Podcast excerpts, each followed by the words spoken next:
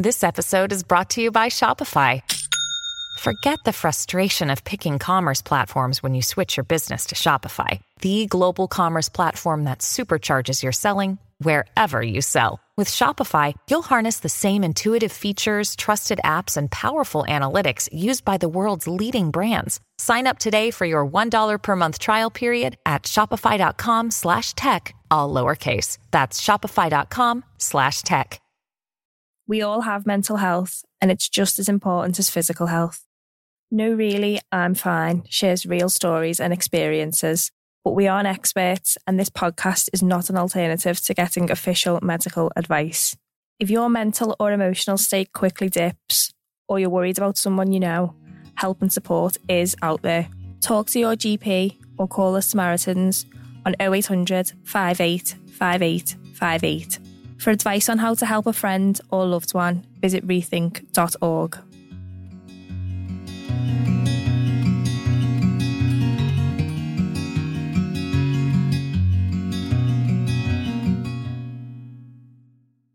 Hello, everyone, and welcome to the latest episode of No Really I'm Fine. How are you today, Michael? I'm good, thank you. Yeah, I'm fine. I'm just um, had a bit of a crazy weekend. I was working all weekend, and I'm working in the minute. I'm working 4 a.m. shifts, which is great. And then after one of my 4 a.m. shifts on Saturday, I decided to go dye my hair silver. Yeah, it Um, looks great, by the way. It looks cool. I've never done anything like that in my life. I've never dyed my hair before or anything, and I just went crazy. It was actually a little bit of influence from Scarlett Curtis, who we had on a few weeks ago, Mm. and she was talking in the episode about how she dyed her hair in various different parts of her life when she was sort of marking a change in her life and Mm. like I've I've had a big change in my life this year so to actually just go right I'm gonna go and Mm. go crazy with my hair there was one moment where it was like yellow and it was like that horrible yellow Oh, and I was yeah. like and I was like oh my goodness is it gonna be like this forever but no it was, it was fine It was so this week um it's a very special episode for you Mm-hmm. and um our guest is Hope Virgo tell me about her Yeah. So Hope is someone I followed on Twitter for, for a long time now, mainly because I found her a useful source of support really in the mental health community. There's there's tons of people who are very supportive on Twitter in the mental health community, but Hope in particular I've found is, is quite easy for me to talk to. Um so I regularly message her. But I wanted her on because what she's doing is is great, really, in terms of campaigning for more support around eating disorders and how that links in with mental health. she's done a, a campaign to the government which is about dropping the scales is that right Yeah, it's called Dump the Scales, and it's received over ninety thousand signatures, which is quite a lot. um, and it's it's basically um, she's calling on the government to review the eating disorder guidance um, delivered by clinicians, and that's mainly from her personal experience, um, because she has battled with anorexia for quite some time, and sh- she overcame that in in a sense, um, short term. But she started to re- relapse, and she started to recognise the signs again mentally that she was going down that path. So she went to get help, and the clinician basically told her that she wasn't thin enough to get help. Um, which is, is quite shocking when you're uh, being told that, and you know you, you've had anorexia before. So, you know she talks about that experience, and she also talks about you know her early life and the trauma she suffered as a sexual abuse victim, and how that led to her developing anorexia. So there's a lot of there's a lot of talk about about eating disorders, which and so there should be, but it's also interesting how you know something that we can often refer to as a physical. I don't like to use the word disease, Mm. but a physical thing is very much a, a a mental mental thing in terms of you know how you see your body and how you view your body and how other people view your body. And we should just say that um, if you are suffering from any sort of, if the anything that we talk about in this episode becomes a trigger for someone listening or anything on those lines, we should say we are not um, mental health experts. We're not, um, you know, we're not experts in any of those fields. We're just telling stories. So hopefully that, and I, I'm sure you'll agree with this, that I'm, I'm sure um, Hope's episode today will inspire others to to sort of do some positive change. Yeah, yeah, no, definitely. And, you know, I could have talked to Hope for hours. Um, unfortunately, we don't have hours and hours of podcast feeds, but, um, you know, fortunately, Hope's book, Stand Tall Little Girl, is out next week on Amazon. And people can buy that if they want to know more about Hope and, and you know, more about her life in more detail. But for now, just enjoy listening.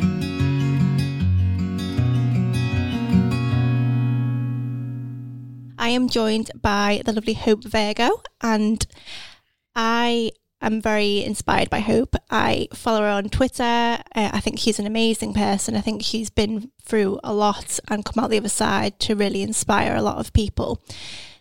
I have a mental health community on Twitter, and they are a group of people who I turn to when I'm feeling down or when I need that little bit of motivation, and, and Hope is one of them. So that's what I want to start off by um, telling you about Hope and introducing you to her all. But for those of you who don't know Hope, she is a mental health advocate. She is a mental health campaigner. She is the author of Stand Tall Girl.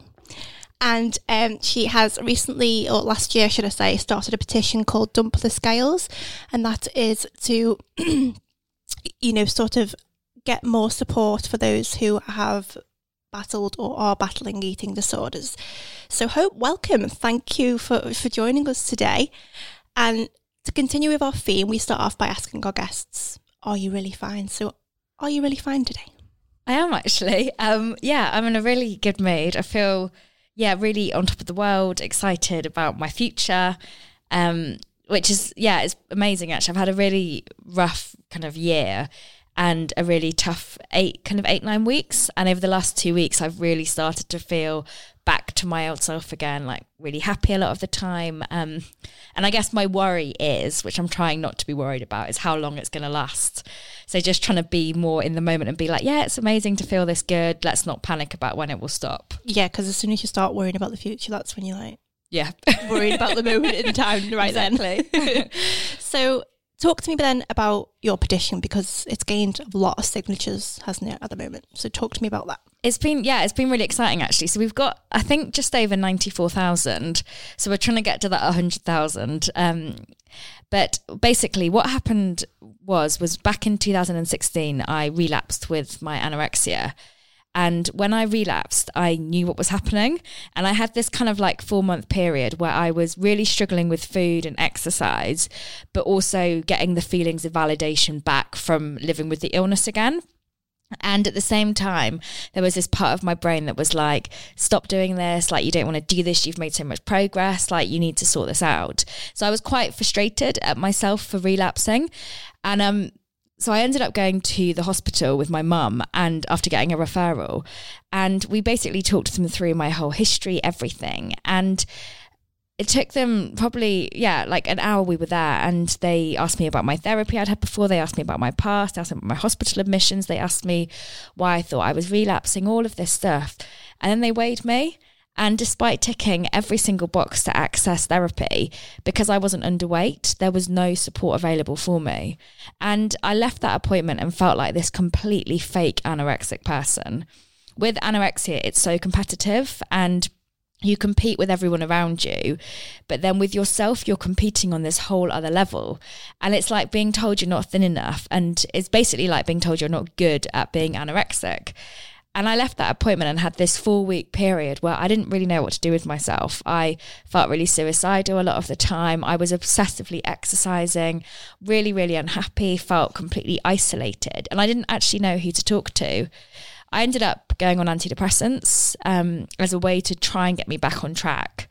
But after getting through kind of my relapse and starting to be in a much better place again, and from starting to talk about my own experiences a little bit more, I realized that actually this isn't something that just happened to me, but it's something that happens to so many people every single day across the country. And it's ridiculous. It's this complete injustice that people with eating disorders can only get support when they are ridiculously underweight. So I've been working on my Dump the Scales campaign for the last year to really try and change this. Um, and it has been really exciting. I think like we've taken it to Downing Street, we've met with ministers, and we've got a huge amount of interest from like the media, but also from the public too. And I think I want the message to go wider than just people with eating disorders and about actually getting everyone to realize that you don't have to be stick thin to have an eating disorder. You can literally be any size, any shape, and it can still impact you. Mm. And I suppose when you went to that appointment, it's draining in itself going having to go over everything again. No, it is. And you feel really guilty for reaching out for support anyway, because you're like, maybe I'm not good at this. Maybe people won't believe me. And making yourself go and get that support. And that I think is the most heartbreaking thing about all of it is actually I get people who contact me all the time who have tried to get that support and are trying so hard to recover, but they just can't do it on their own. And when that support is not there for them and they've tried and tried, the only thing that they feel able to do is to lose more weight and to hit that crisis point so they can get some support from a hospital. Which is just shocking. You, you know, you think, oh, I need to lose more weight to be able to get support when you need support to help you stop losing weight. Yeah, it's You ridiculous. it's just, yeah, bizarre. So, talk to me then, if you don't mind, Hope, about, about your story and, and where your anorexia stemmed from and, and when it started. Um, so I developed anorexia when I was about 13 years old. Um, I think for me, the reason I developed it was because I had quite a dysfunctional family. I hated feeling emotions, and I was also sexually abused for eight, nine months or so. And when that finished, I was just left with all of these distressing images. I didn't know what to do. I didn't know how to process all of those feelings. And the anorexia completely switched everything off like that. And it gave me this kind of sense of satisfaction and value that I wasn't getting from anywhere else and I absolutely loved it. And I think that's the really scary thing with it is you start to starve yourself and you do feel better straight away. So it turns into this vicious cycle. I think as well for me, I didn't realize there was anything wrong with me. So I had this voice in my head telling me what to do all the time. And over kind of the next four years, I managed to keep it secret from every single person around me. I destructed quite a lot. I rebelled quite a lot. And I managed to find ways to kind of turn every family mealtime into arguments or to be out all the time, just so that I could avoid all of those situations around food. When I was about 16, my school did eventually get in touch with my mum. I went to my GP and then after a couple of months got referred to the Children's Adolescent Mental Health Services. I had to go there every single Tuesday for an appointment, and every single week I somehow managed to trick the system. But I remember at the time just being so unhappy. Like mm. I'd get home from these appointments and just feel so isolated, and I hated everyone around me. I didn't understand what was going on, but I didn't really know any better. Mm. And most evenings, I remember like I'd get into bed and be like, I'm so unhappy, let's just start eating tomorrow. But then the next morning, I'd get up and just be back on it, kind of doing exactly what that anorexic part of my brain was telling me to do. Mm. And whilst I thought I was in complete and utter control, I'd completely lost every aspect of it completely. And then eventually, six months after I'd been at CAMHS as an outpatient, I was admitted to a mental health hospital where I then spent the next year trying to recover. So, learning about food, exercise, and learning to also just talk about my emotions and be okay talking about things. Mm. Did it affect your schooling when you were growing up then? Um, not. It was a bit of a weird one. So no, not really. It was so. I was very, I was very hardworking at school, and I didn't let the anorexia get in the way of that. When I got really unwell, I had to drop out of school, but I ended up doing my A levels anyway. Um, and taking them in hospital. So I basically just taught myself the syllabus with a little bit of help from some of the teachers who would come in and see me. Um, but I think that's the thing with anorexia is it's quite you're quite yeah, I guess you're quite a driven person with it. Mm. So it doesn't tend to impact your schooling. What it does do is take over your life completely, though, in other ways. So quite often I'd be sitting in lessons and I'd be thinking about food and calories and exercise, or thinking about when I could next skip a meal or how I'd skip dinner that night or whatever it might be. And in that sense, it becomes more, I guess, more encompassing on you. The other thing with schooling that it definitely did was impacted my friendships. So I still was quite outgoing. I went out a lot, was very sociable, but I wasn't able to go to restaurants with my friends or wasn't able to do as many activities as I wanted to because it might have impacted with my gym routine or a meal or whatever it might have been. And I think that's quite often what we don't, what people don't understand with eating disorders is we think that it's just someone who's on a diet being a little bit vain, but actually it does take over every single aspect of your life to one degree or another. Mm. It's almost like a form of OCD, isn't it? It's like that constant thought of when's my next meal going to be or when, Yeah. when when's my next you know exercise routine going to be. No, exactly. And I think even when you're in recovery, you're then like worried about the meal in the run up to it. So like Yeah. an hour before the lunch and then an hour after lunch, at least you'll be panicking about the food and what they're going to have or whatever. And I think in that sense as well, it does take over. And I think when you are in recovery, that's when people start to withdraw a little bit more because they find it really difficult to express themselves, especially when they're starting to put on weight. Mm. And do you find you still have that routine drilled into you, even though you sort of you are recovering from it? Um, so I definitely did for the first kind of three years. So straight after I came out of hospital, um, I went to university, and for my first year at uni, I lived my life with calories at certain amounts of time in the day, just because I knew that if I did that, then I'd still feel in control and be able to manage it. Over the last year or so, I've definitely become more relaxed about it. So I challenge myself every day now to try and push my recovery. Um, and I think for me, that's been a massive game changer in the whole thing and trying to learn to listen to my body a bit more. The thing for me is I don't get hungry. So I don't, I've lost that kind of intuitive eating mm. that we're born with. And I think actually a lot of people have probably today lost that because of like, the way that we're brought up and society's messages around dieting and certain foods and whatever. And constantly being on the go. Yeah, and const- yeah. exactly. And I think so for me, I have to make sure I have my three meals a day, and I have to make sure I snack throughout the day. But I can have like a bigger lunch and be okay with that, and then have a smaller snack in the afternoon or whatever. But I think at the moment, I'm always going to have to keep that structure in place. Mm. And do you think now, um, nowadays, there is more of a defined link between mental health and an eating disorder in terms of more people recognise the two and how they affect and how they, you know, work together? I think over the last year, definitely. I think there's still not as much understanding around it. And I see that from the work I do in hospitals, but also in schools, the fact that we only pick up on eating disorders when people are underweight or when they've lost that weight or put on the weight.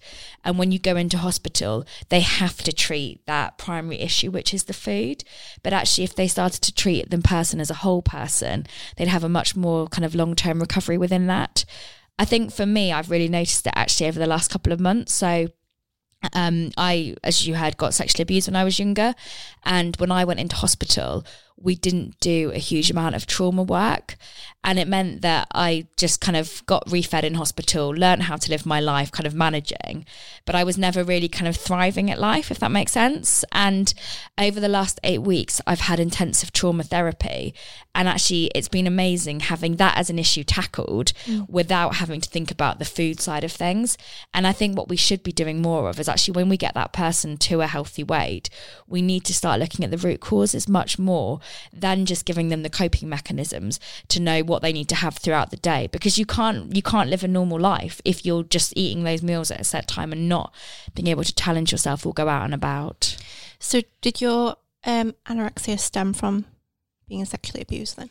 that's what they said they think. I think it was I think it was a number of reasons and I think that was probably the biggest one and probably the thing that triggered it off.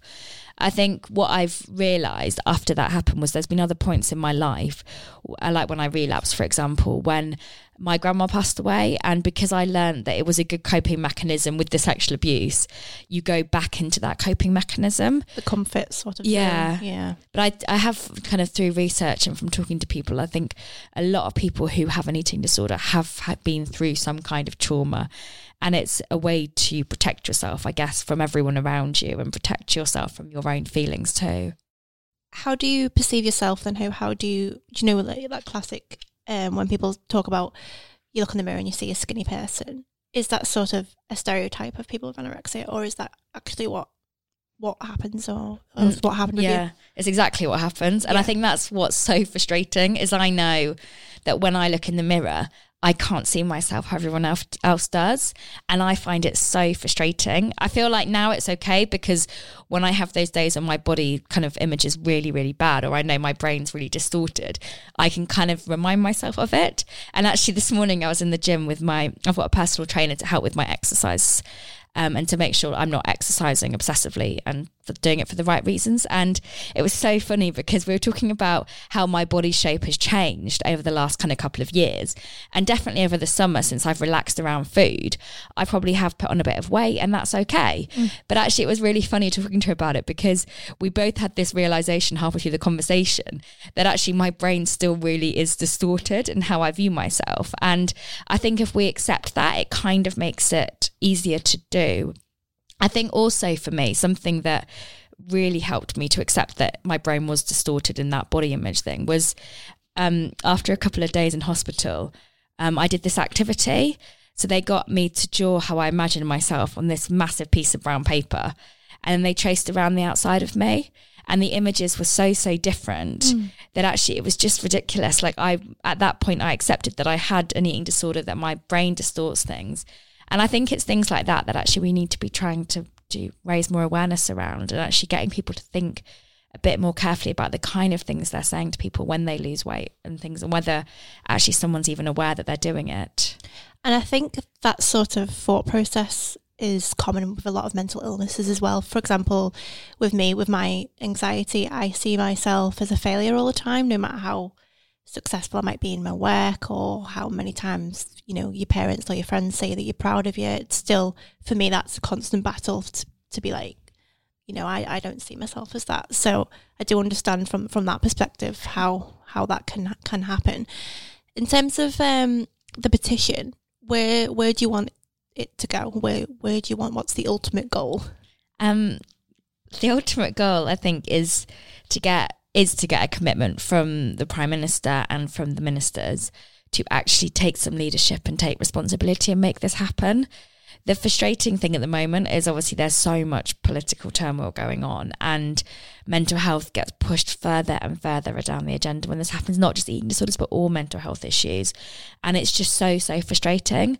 And so, what I want to happen is I want them to start taking this really seriously. And what I'm doing locally, um, so I in southwest London. So the hospital that turned me away from services, I'm now working with on a program to actually try and get local support better in the across the boroughs that that trust um, currently covers. And the plan is if that goes well, then we could then roll that out across the country. I think the main issue at the moment is that the guidance is there clinically, but it's just not being implemented in the right way. And it's partly because people don't have an understanding of eating disorders. Mm.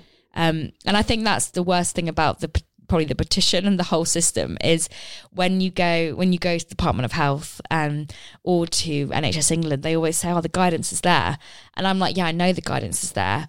But it's just not working. And I hear stories constantly, like I said, about that. Mm. And in terms of, let's go to social media then for, for a moment. I know you, you use social media a lot. How has your relationship been with social media? Because you know, sometimes on Instagram, um, you see all these beautiful ladies and you know beautiful men showing off the, off the bodies, and sometimes that can have a bad effect on your mental health. And then with Twitter, some people find it um, a great space to to vent and and and to express their thoughts, but then others, you know, are subject to abuse and, and things like that. What what's your sort of take on it, and how has it been for you over the years? Um, so I find Twitter quite supportive most of the time. Um, and I get a lot, like you, a lot of mental health support through Twitter and through people who I follow, but also people who just comment on things. And I think it can be really, really powerful in that sense. I've been quite lucky because the people that have trolled me on Twitter have tended to have a very small following, and I've kind of been able to justify their actions because of that reason, um, which probably sounds ridiculous, but I think you can convince yourself that it's okay what they're doing. I think for me with Instagram, it, I find that a more challenging challenging medium, I guess, mm. because, and mainly because of people posting photos of their lives constantly because of the comparisons. And it's so easy to compare. Even now with stories and things, you can just see what everyone else is up to. And because I work for myself, I even get worried about things like whether I've got enough work or what I'm doing or whether my petition's doing as well as it could be and things like that. And I think quite often we feel the need to constantly be sharing exactly what we're doing. I probably don't manage it in the best way, if I'm honest. So, I am responsible in the stuff I look at online and I make sure that I follow accounts that make me feel better. But I think sometimes you, I think I, I know I do it. I will look at accounts when I'm having a bad day and I'll scroll through their pictures and I'll then feel worse about myself. Yeah, I do that. Why do you do that? To It's ridiculous, isn't it? You're like, I know this is going to make me feel really But I'll just have a miserable. anyway. it's so yeah, and it's so funny. And like, even when I go into schools, I'm like, children, I'm like, do you guys do this? And they're like, yeah, we do it. And I'm like, but why does everyone do it? But everyone does. It's just bizarre. Yeah, because then you spend about two hours afterwards not on your phone, just worrying about. Yeah, and then you can't even get any work done because you're feeling No. rubbish about yourself anyway. it's Oh. so counterproductive. Mm. Um, but I think in that sense, we like there is yeah. I think it, we need to each find a way to challenge ourselves with Instagram and other social media. But I do think that it can be really positive, and I think quite often there's so much backlash given to social media when actually the backlash should be on things like the lack of funding and the lack of understanding and all of that extra stuff that we just don't really talk about as much. Mm. And do a lot of people come to you on social media for advice? Yeah, quite a few actually. Um, so if I'm honest, so th- back when I first started campaigning about three years ago, I used to be really good at going back to everyone, but then I got too invested in everyone. Um, and so now I'm trying to take a bit of a step back from it and refer people on more, which is something that I find really difficult to do because I like to fix people. And I think as well, like I just really care. And particularly when someone's got a mental health problem and particularly when it's an eating disorder, I just want them to know like how rubbish it is with an eating disorder and how you can recover. So I'm trying to get better at just taking a bit more space for myself as well. And I think with that as well, making stricter guidelines with myself to not be kind of responding to Twitter messages on the weekend or the evenings and just being a bit more conscious about that sort of stuff. Try and have like sort of social media breaks and things Yeah, like which I'm still not great at. No, I'm not. Especially when you're a journalist and you just, Yeah. just need to be on it all the time. It's very. I know, I worry that I'm going to miss something. And then I'm like, why does it matter if I miss something? Yeah, like, like- it won't be the end of the world. yeah, it's just classic FOMO. It's just, Yeah, it's ridiculous. I think that everyone should agree a day that we all just don't use social media every week Yeah. or something, or once a month, and then no one would feel that FOMO. Yeah. Talk to me a bit about your book then. Um, so my book is basically this a more detailed story of my life. Um, so it talks a lot about my childhood, things that came up when I was younger.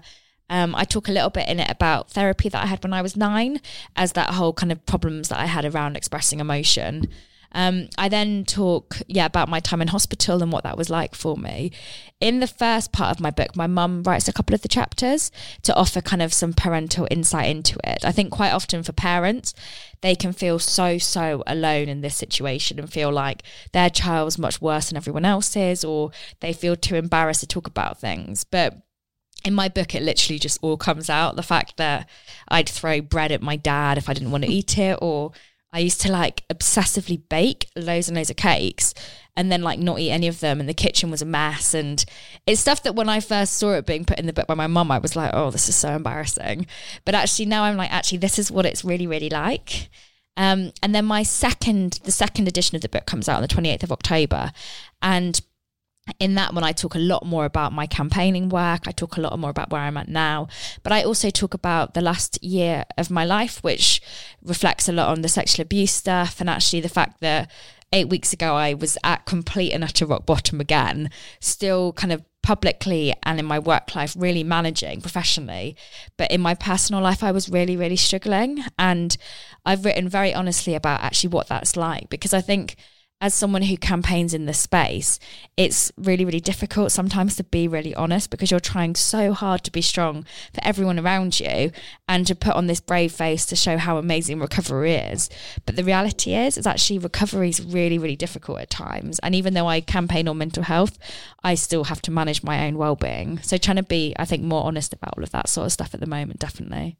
I think sometimes as well, people can forget that you have a mental health problem or that's where it stemmed from for you. You're not just Yeah. this sort of, although you'd like to be, you know, you're not just this, you know, community advocate that's, you, Yeah. you need time as well. And it's so refreshing actually when people realise that. This morning I got a text of someone who um, I kind of interact with on Twitter a little bit and then found out she lives really near me, so we're going to go for a coffee.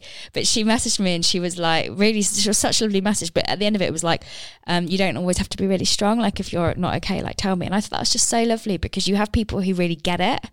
And I think it is a really, I think it's really important because we can't campaign on mental health if we've got poor mental health for a period of time. Mm. Talk to me then about the last nine weeks of, of, of your life, if you want to. You yeah, know, no, that's what- fine. what- um, so last September, I decided to report the sexual abuse case. Um, so the sexual abuse happened to me when I was about 13. And I thought that I was in a really strong place to do it. And I kind of convinced myself that it was all going to be fine um, and everything. Um, also, my mum was quite keen for me to do it. I think. I think she kind of blames herself for a lot of what happened with it, if I'm honest. Um, and so we both agreed that I was going to do it. So back in September, I did it. And what followed was kind of eight months of loads of interviews with the police. Um, how they do it when you report a sexual abuse or a rape case quite often is they film you so that the films can then be used in court so you don't have to go to court but it was quite intense going and getting all of these films done um, my family also had to get involved. They went through all my diaries, kind of all of my past kind of got churned up, which because I'd boxed it away for so long, it was really, really difficult actually coming out. And I didn't realize at the time when I agreed to do it the impact that it would have on me, but also the impact it would have on those around me. And so over the last year, like my guard just shot right up to protect myself and also to try and protect those people around me. And it got to the point where I remember my last police interview, um, just kind of mid middle of May, and um, I got back from the police station and I got so, so angry at my partner because I didn't know what to do. I blamed him for everything because I couldn't blame the police. I felt like they were getting really annoyed at me. Um, and I was just so frustrated by the whole thing. And I think quite often people don't understand what they're doing. And I didn't understand my emotions and my feelings and my behaviors. And he definitely didn't understand what was going on.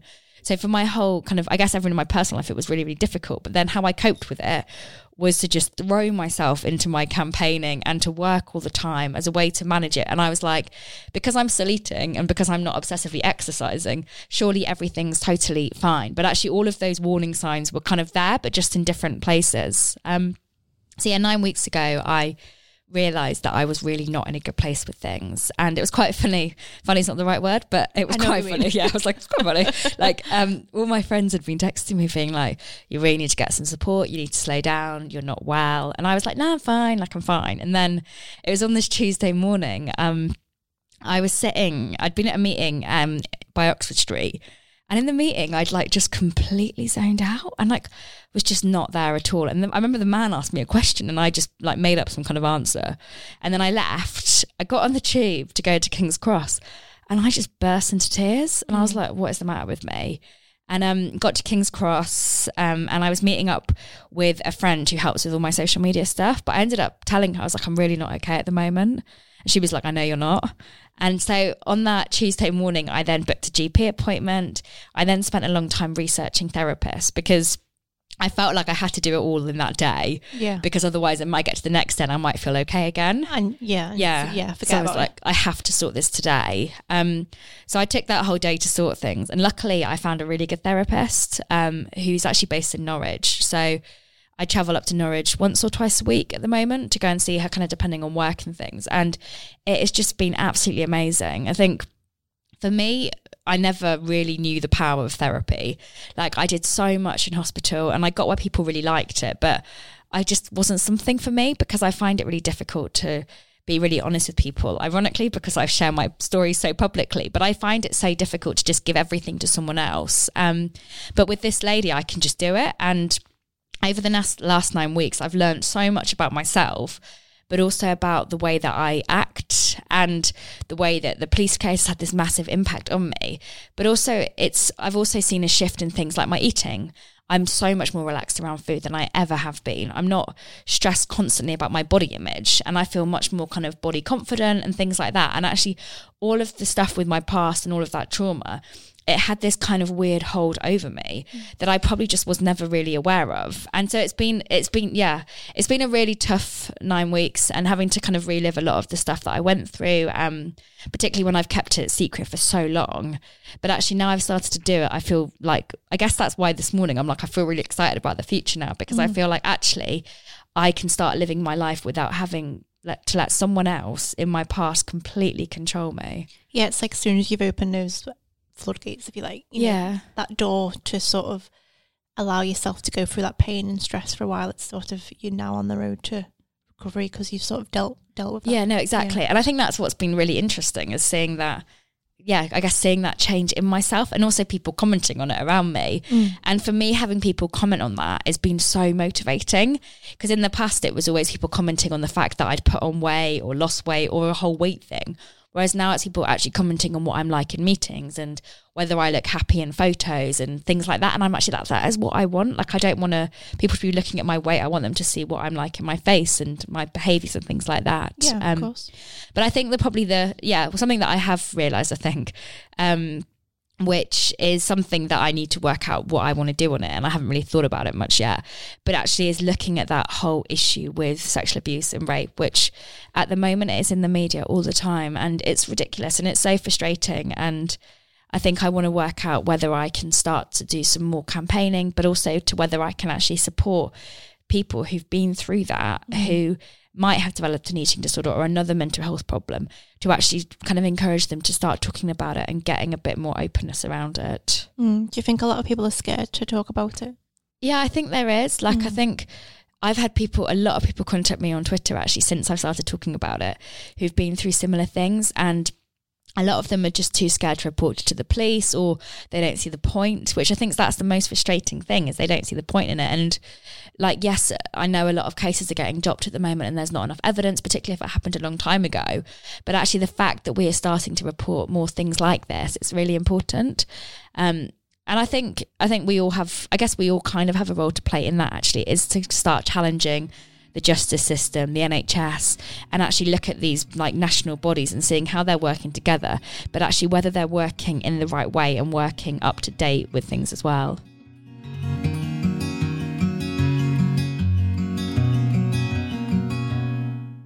Thanks for checking out the show.